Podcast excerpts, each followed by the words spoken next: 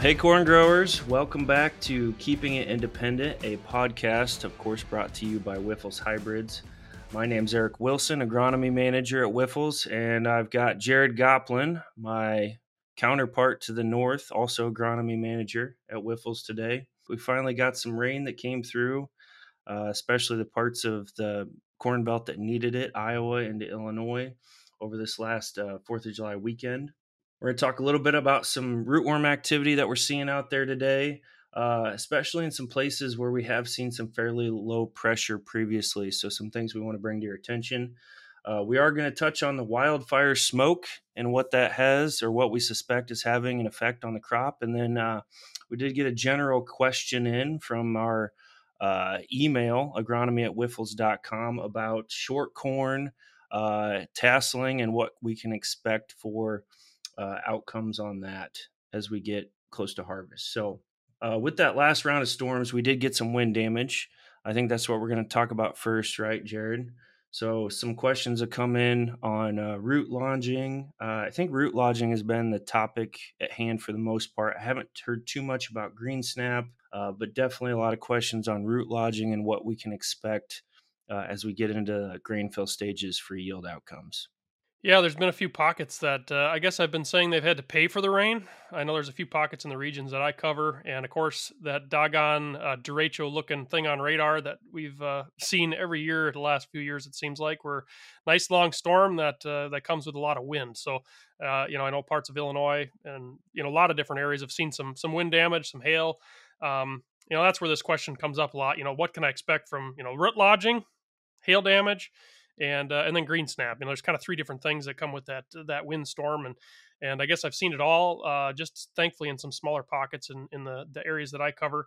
But uh, typically, you know, pre-tassel root lodging is not a huge concern. I know that was uh, one where we had a uh, Wyffels work site, training site in Southwest Minnesota last year. That it honestly looked like you took a, uh, a bean roller over that field, and it was probably about the V11 stage somewhere in there and uh, and that stuff uh, uprighted itself very well. And, and honestly, at uh, at harvest time, you almost couldn't tell, uh, you know, that it was basically laying flat after a, uh, a windstorm. I think that was right around the Fourth of July last year. So uh, pre-tassel, you know, root lodging is something we can handle pretty easily um, without seeing significant reductions in yield.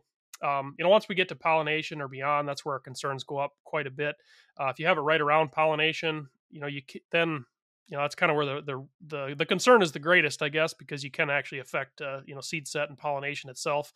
Um, but for the most part, you know, a lot of this corn when it when it did have some root lodging was you know uh, pre-tassel or maybe just starting to tassel, uh, you know. But uh, most of the stuff I think is going to be be in pretty good shape there, uh, based on that root lodging. And in a lot of cases, it's better than the alternative, which is which is green snap at that yep. stage. A, a, lot of what I was seeing Goplen was, um, you know, I, I would say we were two, two maybe three leaves away from tasseling. Um, you know, so we're still got some active growth, and I, I, like to remind guys as long as we've got a couple leaves to tassel yet, those do you know they pre- they usually upright themselves pretty well. You see minimal uh, yield loss, um, at least what I've seen in the past when you have situations like that, and that also helps with pollination. As long as they can stand back up, uh, to pollinate, we don't usually see those pollination issues. It's like you said, it's when it happens after or right at pollination. Yeah, and I guess the you know pre-tassel, you know that that stalk, that stem is still elongating, so you still have some capacity for that stem to upright itself, kind of like you said, Eric. Um, you know, when we get to ta- beyond tassel, you know, that's where that stem becomes much more rigid and, and you really lose that ability to upright itself and gooseneck upwards. And, and that's where you run into some, some concerns there where the, you know, if the corn can't stand back up, then the leaf orientation is all, you know, kind of wrong to capture sunlight. And, and that's where you get into issues with yield reductions.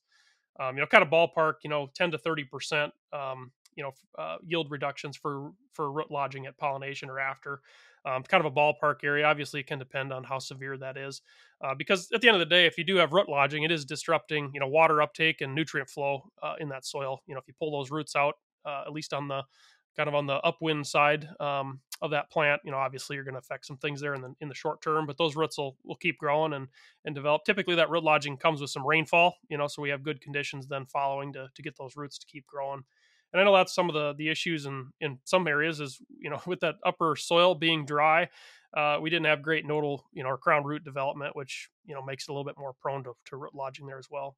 things were very mellow, and then the the rain came hard and fast, and uh, like I said, kind of just pushed things over. But that that is also a good situation for root regeneration, get those roots growing again. Um, hopefully, alleviate some of those nutrient uptake issues that we have been seeing early season.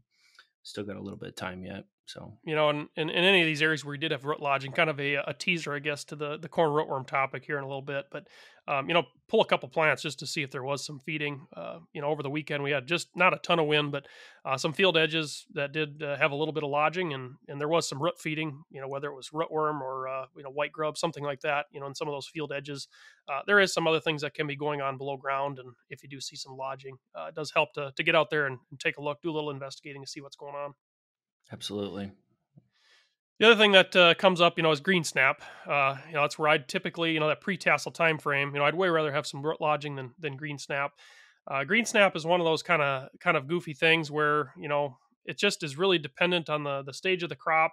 Uh, you know, and, and, it's it's typically very variable throughout the field depending on where you get you know downbursts and different things. Uh, again, you know, we're we're most sensitive, you know, right in this time frame, just pre-tassel. Uh, if you think about what that corn plant has done in the last couple of weeks, uh, you know, it basically has, has shot up, you know, several feet uh, very, very quickly. And uh, this whole green snap thing, you know, at this stage, I always think of, you know, if you put up a scaffolding, um, you know, it's really easy to get the scaffolding really tall in a hurry.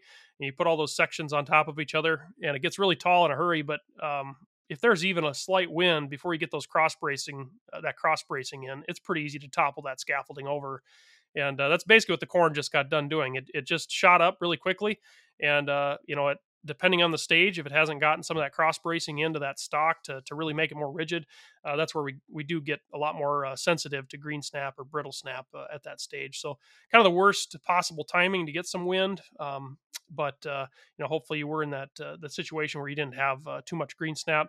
Um, you know, that was for the most part. There's been very very low levels of green snap that I've seen, at least in the areas of, of my territory that have that have gotten some wind. So. Uh, and, and, some of that marginal couple percent the worst field i've seen so far is about 5% and and really there's going to be very little yield reduction uh, if any uh, due to that because those those neighboring plants you know pre-task they're going to be able to compensate pretty well for uh, for some of that green snap that is out there we got, uh, you know, always talk about hail too with some of the summer storms. Again, I, I, I didn't get a lot of reports on hail. Um, I guess I haven't talked to Ryan across the river in in uh, Illinois. He might have got some, but um, you know, and we can plug this in the in the chart. There's a very nice chart showing hail reduction uh, based on percent defoliation and yield loss estimates for that. From the USDA uh, we can put that in there, a link under the podcast, and we can put uh, a couple charts in that we have for green snap and and uh, root lodging too. Yeah, hail damage is one of those. You know, right after the hailstorm, things always look really ugly.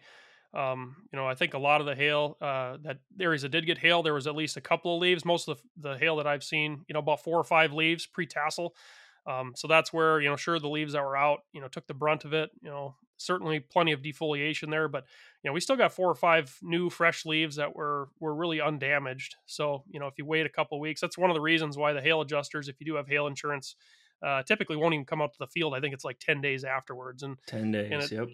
And it's just because, uh, you know, the, the crop's going to look a lot different in 10 days. Uh, you know, we still have concerns about stem bruising and things, you know, can lead to some stock quality and things maybe later in the year. But uh, if you've got uh, you know an undamaged growing point and those leaves uh, that are in the whorl are still relatively un, untattered, um, you know it's it's uh, it's kind of amazing what a crop can do or what you can do to a corn crop. Um, you know, as long as it's got some leaves that are uh, that are unaffected that are still going to come out of that whorl. So, but yeah, that chart is a good kind of uh, at least ballpark figure to give you an idea of of what kind of yield potential you can expect out of some of these fields. We kind of mentioned earlier. Should we talk about corn rootworm? I can take a stab at that one. Yeah, it's your favorite topic. Why don't you? Yeah, yeah. Give us an update. It, what do you What are you seeing? It's another one that continues to follow me around, uh, kind of like the drought, but maybe we're finally breaking out of that one. So, um, no doubt, we had early season, early dry conditions uh, last half of May into June for the majority of June. So, a reminder that's you know that's when corn rootworm larvae are hatching.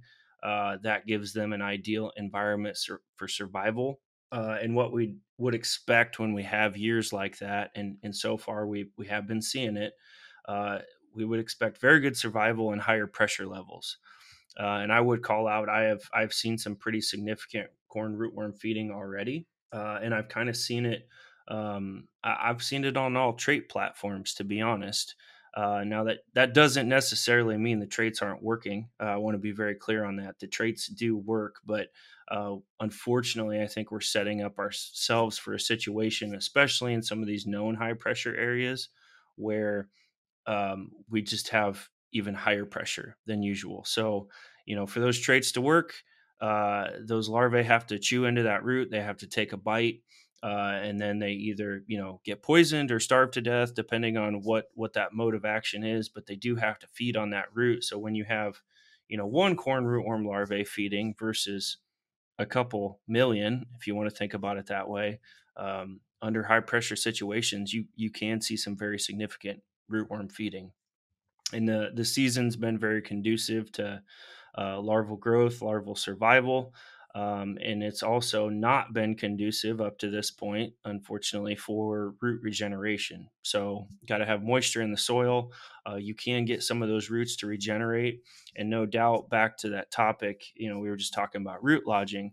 A big storm is often when you expose a rootworm issue, right? Because you you see the lodged corn, uh, you see something you know across the road that maybe is standing fine, um, and often it can be differences in cropping systems. You know, Field A is long term corn on corn, has significantly higher rootworm pressure. Uh, field B is rotated or maybe second year corn or, or whatever the situation is. Uh, so those windstorms definitely expose some of those issues that uh, they probably lurk around every year if we're being honest with ourselves. But you know, a lot of times we we notice them more in a dry year, especially when we get some of these wind events. So I would second what Jared said. Um, if you've got some lodged fields, you, you know, go out, grab a stock, pull it up. Uh, if you've got significant rootworm feeding, you know, it's generally pretty easy to pop those things right out of the ground. It doesn't take much effort at all. So definitely want to be on the lookout for that. And here again, you know, it, it, it's not that the traits aren't working. It's just that we are we probably have very very high pressure levels this year, um, as I suspect we will probably prove as we get our sticky traps put out uh, there's a plug for our sticky trap program. Uh, anyone listening, if if they want to be a part of that, reach out to anybody at Wyffels. We have sticky traps available. You can put them out in your fields. Uh, that is an invaluable tool, especially when trying to make decisions going into next year, because it gives you an idea of what you have for pressure out there this year, uh, what you can expect going into next year, and help you make some decisions on, um, you know, what kind of trait platform, what kind of management decisions do I want to make for corn rootworm next year if we're going back to corn.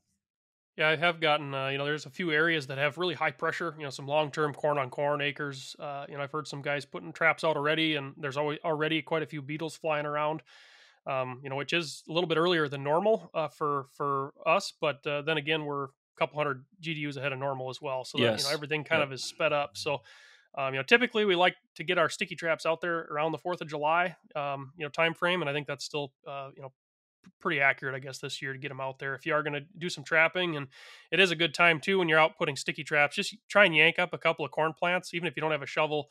You know, if those corn plants come up pretty easily, it's a kind of a good, quick way to at least evaluate that, and and kind of a reminder. Uh, you know, in a dry year, uh, what is it, about two or three of those crown roots? So typically, a corn plant will have about 30 crown roots, uh, give or take. Uh, if we lose about two or three of those in a dry year, we can see yield reductions from corn rootworm. Uh, in a wet year, you know, more of a normal year, uh, t- only takes about five before we can see some some reductions in in uh, yield there uh, with corn rootworm feeding. So just kind of as a ballpark there. Definitely show up earlier, and uh, you know, I'll say I generally don't like to use scare tactics for things like this, but I, I will call out an area. Uh, you know, Southwest Iowa. I'm getting some reports of corn rootworm feeding and traditionally that has not been a problem corn rootworm area for us. So you know it's not rotated acres it's it's continuous corn acres but um, i would i would say for everyone especially if you're doing continuous corn uh, it's worth a check get out there and take a look at some things regardless of where you're at or if you've had issues before.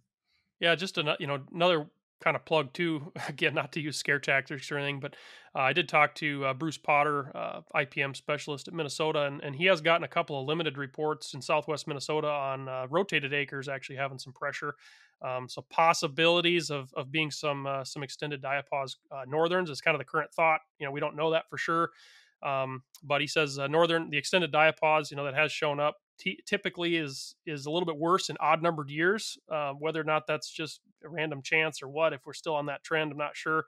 Uh, still a lot of unknowns, but just kind of a, a plug to get out there and, and, look. It doesn't take long to you know try and yank up a, a, few corn plants, and and if you are seeing something unusual, you know let us know. It's always nice to know uh, what's going on on out there. All right, for our next topic, you got you got anything I, else? You got? I think we scared it on corner. So, okay, yeah, yeah. So you, basically, check all your fields is, is what we're saying. Yeah, better safe than sorry. That's right. So uh, on the next topic, I'll say I've done a lot of meetings the last couple weeks, and I think this topic has come up at every single one of them. And uh, I'm a little tired of talking about it, so I'm going to shove it off on Jared, being that he is from Minnesota and he's neighbors with Canada. And I feel like if anyone can do something about the wildfire smoke, it's going to be Jared. Uh, so the question is, what effect has this wildfire smoke had on our crop this year? you saying I should load up the water trailer and head north? yeah, I mean you're just you're just right there. It only takes eight hours to get across the state of Minnesota. So, I will say my four year old keeps asking me, you know, when it's smoky, she's uh, she wants to go see the wildfires. Uh, I'm not exactly sure how you go about doing that, maybe from the air, but uh, so anyway, I am closer than you, so I guess I'll, I'll take a first stab at it anyway. Um, this is something that came up, I think it was two years ago in 2021. Uh, and of course, at that time, I was still working for the University of Minnesota and uh, had spent some time up in northern Minnesota. And honestly, there was some some horrendous visibilities uh, below a quarter mile. Uh, the one time I was up in the Grand Forks area, and uh, you know, so this wildfire smoke certainly can be a big issue. Um, you know, we have not had that significant of visibility reductions, but uh, you know, the, the question does come up, especially when you can start smelling it in the atmosphere. You know, it's certainly the top of the mind. And on your phone and your weather app, it gives you air quality alerts. So it's something we're thinking about, and it's pretty obvious. Uh, but really, there's about three different things that the smoke can can cause. You know, the one, you know, it is somewhat similar to some cloud cover. It's going to reduce the sunlight intensity, and that's where a lot of the questions come up. Um, you know, is that reduced sunlight intensity going to, you know, reduce crop yields? And you know, kind of the short answer there is, uh, you know, so far pre-tassel, we can you know really handle a lot in terms of you know cloud cover and different things uh, without seeing significant yield reduction. So uh, up until that tasseling point, you know, it's really not a concern. It we really haven't had smoky enough conditions to cause uh, yield reductions to, to yield reductions basically. Um, you know, the bigger concern there with with reductions in sunlight come you know during the grain fill period. Uh, but even then, the, the the smoke intensities that we've had really haven't been probably intense enough. Um, you know, some of the work that's been done in the last couple of years when this this smoke does show up, uh, you know, looking at sunlight uh, intensities and you know PAR or photosynthetically active radiation. You know, these little sensors they have at some weather stations that that give us an idea how much sunlight's hitting the ground. Um, a lot of those don't reduce. Uh, the smoke hasn't reduced sunlight that significantly. I think it was like three to eight percent, kind of uh, for a lot of them. Um, and if we think about like a, uh, a partly cloudy day, you know, I think that reduces sunlight intensity by about a third. So uh, we're still not even close to even a partly cloudy day a lot of times. But what we do notice, I would say more so, is sort of that diffused sunlight. So that's kind of the second thing that the smoke uh, actually can cause is, you know, that sunlight hits the smoke and it just kind of reflects all over the place uh, and that can actually have a positive effect on on yield, which is is kind of funny to think about. But um, you know, I think about uh, you know when you're working on equipment, you know, if you break down in the field or something like that, and all you got is one little flashlight, it's really hard to see if you get behind the shadows, uh, and that's kind of you know light that isn't being diffused at all. Um, whereas if you think about working in the shop or on a sunny day, you know, where you get kind of light that's reflecting off of walls, you know, floors, ceilings, and you end up getting light bouncing around. Um, that's kind of diffused sunlight. And uh, if we think about that similar thing, um, you know, with the smoke and having more diffused sunlight, we actually get better sort of sunlight penetration into the canopy. So if you think about a, a sunny day, you know, kind of similar to that flashlight holding it up on something you're trying to work on, you know, that corn plant, you know, the some of the leaves are going to be in direct sunlight. Some of them on the backside of the plant are going to be in shade. Uh, if we have more diffused light there's going to be more light hitting some of those leaves in the shade and uh, that's where we can see some you know very very slight it's a couple of percent kind of is the prediction on, on yield increase so uh, for the most part it's not not like you're going to get you know crazy yields because you have smoke it's not like that I, but I, I, would say it's a little bit less concerning uh, just because of that diffuse sunlight fraction. And then, kind of the third thing is, you know, you've had the air quality alerts, uh, you know, ground level ozone. You know, these the the smoke that's generated has all kinds of nasty stuff in it that reacts and causes ozone. And uh, you know, just like it's it's bad for you and I to to breathe in, you know, it's bad for for plants as well. Uh, basically, causes you know kind of burning type uh, symptoms, oxidation, basically if it enters in that leaf uh, and that's bad news regardless um, you know whether you're plant or human or whatever the, the, the case might be. So that's kind of one of the other concerns there but I, would say by and large the stuff that we've had so far um, is certainly not a real big concern and it's really so far not going to have a, a, big impact on yield i would say. Yeah so i mean th- this is this is shaping up to be like a textbook agron- agronomist answer if i've ever heard one. Could be good could be bad. Yeah we don't know yet. It's going to shake out at the end of the year. I, I, guess a couple things i would add is you know I, I could make good argument especially for us in the south where we've been definitely drier. Um, you could make argument that you know having that smoke layer is possibly lowering surface temperatures a little bit um, which i could see being beneficial especially early season when we didn't have any drought. On the other side of that you know scattering sunlight into a canopy um, and we'll talk a little bit about that at the last question but scattering more sunlight into a canopy that um, in theory has kind of set itself up here in the south to be less effective during grain fill just because uh, you know, less leaf surface area, less internode spacing, all of that. Um, that could be a good thing at the end of the year. So, um, yeah, I, I, guess I don't know. We'll see how this turns out. You know, just as soon as you uh, drive up there and get those put out for us, Goplen. I'll see what I can do. you know, I will say over the Fourth of July weekend, uh, at least in, in Southwest Minnesota, we've you know the, the skies were clear. We haven't had any smoke, and uh, I tell you what, that sun is really intense. It's um, intense. Um, yeah. So it, it kind of was an aha moment for me, you know, over the weekend, sitting out in that sun. In the shade, it felt great, uh, but uh, man, in that sunlight, it was really intense. And I think the the smoke probably has been lowering that intensity a little bit, and we just, yep. you know, haven't necessarily realized it uh, until you get a good sunny day and, and and you're not sitting in the shade.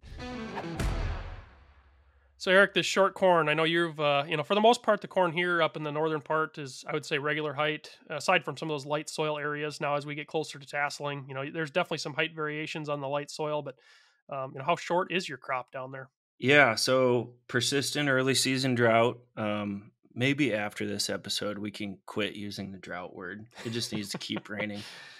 Uh, if you guys have been following along, we've hit on this before you know what to expect from some of those conditions and, and a lot of what we suspected has come to fruition so internode spacing is very tight. Uh, leaf number is you know essentially the same but i would say uh, we didn't get as much leaf expansion in in terms of width so the length is appropriate but uh, overall we just have less photosynthetic area uh, shorter plants. Um, some situations in Illinois where, uh, you know, I'm six three. Uh, we've got about corn that's shoulder high, head high, uh, and it's it's now tasseling. So the question has come in. You know, what can I expect from things like that? You know, I, I would say having shorter plants doesn't necessarily make it a bad thing per se or or I would I let me rephrase that. I wouldn't necessarily expect issues um, just due to the fact that we have shorter corn. Now, does does that set us up for some things that we want to be mindful of and scouting for as we get into grain fill? Absolutely. Less storage organs for nutrient uptake. Um, in all reality, we probably went through in some of the drought areas, we probably pushed through vegetative growth stages faster than we normally would, uh, just with that lack of water. So that's you know a shorter time period for nutrient uptake uh, water uptake, all those things in preparation for grain fill. Um, you know, just some things that I would keep in my mind as we get into grain fill is uh, we have less capacity for photosynthesis because you know leaf area is smaller. Um, we probably have stored less nutrition in that plant, uh, and if you know things turn around now and we continue to get some good rainfall, uh, get some good sunlight, that crop is going to do everything it possibly can to make as much grain as it possibly can. Uh, so what I've seen in, in years previous in some of those situations is, uh, you know, it will do that even at the expense of cannibalizing itself in the stock late season uh, to fill that ear. So I, I don't want to call it a watch out because in the end it's a good thing because it means we're getting yield. uh, but it, it, just means that we should probably spend a little more time in our fields this year. You know, checking for stock quality, checking uh, disease pressure, especially tar spot. Now that we've got some rain across the southern corn belt, uh, those were all things that I would be on the lookout for. Uh, and I would, you know, if we were on the fence about making fungicide applications before, uh, I would definitely move that towards the top of my list now that we have gotten some rain because uh, we do have good conditions for disease development now. I'm starting to see some more dew in the mornings. Um, we've got good full canopy closure, although it, you know, it is short. Um, but uh, all the conditions are perfect for disease to get a foothold and, and, take off, whether it's tar spot or gray leaf spot or, or, or what have you, right? So um, those that were on the fence about fungicide, I would I would definitely you know give that a second thought and some reconsideration, um, because I do think there's some benefits to that as as we sit right now. Um, not only yield benefits, but eh, definitely from uh, a stock quality standpoint and and buying you. Uh, I guess a wider harvest window is how I would describe it. I guess trying to find the silver lining. You know, the shorter the shorter plants might have helped out. You know, with this wind that came yep. through you know, say you were a foot shorter, you know, you do catch a little bit less wind. So, you know, there is a potential silver lining there with uh, just being a little bit shorter with some of these storms that might have either passed through or, or hopefully we don't get any more. But, uh, you know, certainly it could help out in some of those scenarios too. And maybe if uh, if you don't have a high high clearance sprayer, maybe the corn's actually short enough this year you can actually get through it uh, with uh, with one of your sprayers. If it's not lodged, if it's not goosenecked, like yeah, yeah like might need a plane like you said, Jared, you gotta you gotta pay for rain. You pay the price for rain, and uh, I've dealt with uh, talked to a lot of guys about lodge corn, but I, I would say overall they're pretty happy uh, with the fact that they got a good shot of rain with it. Because um, you know we we were getting close there. If we didn't get some rain, we were to start seeing some things burn up. You know, at pollination or shortly thereafter with that, I, I, think that's all the topics that we have today. Um, as always, if you guys have any additional questions, uh, you know, we'd, we'd love to hear your feedback or send us your questions, what's on your mind. Send them to agronomy at wyffels.com. Um, and stay safe out there. And thanks for listening, guys.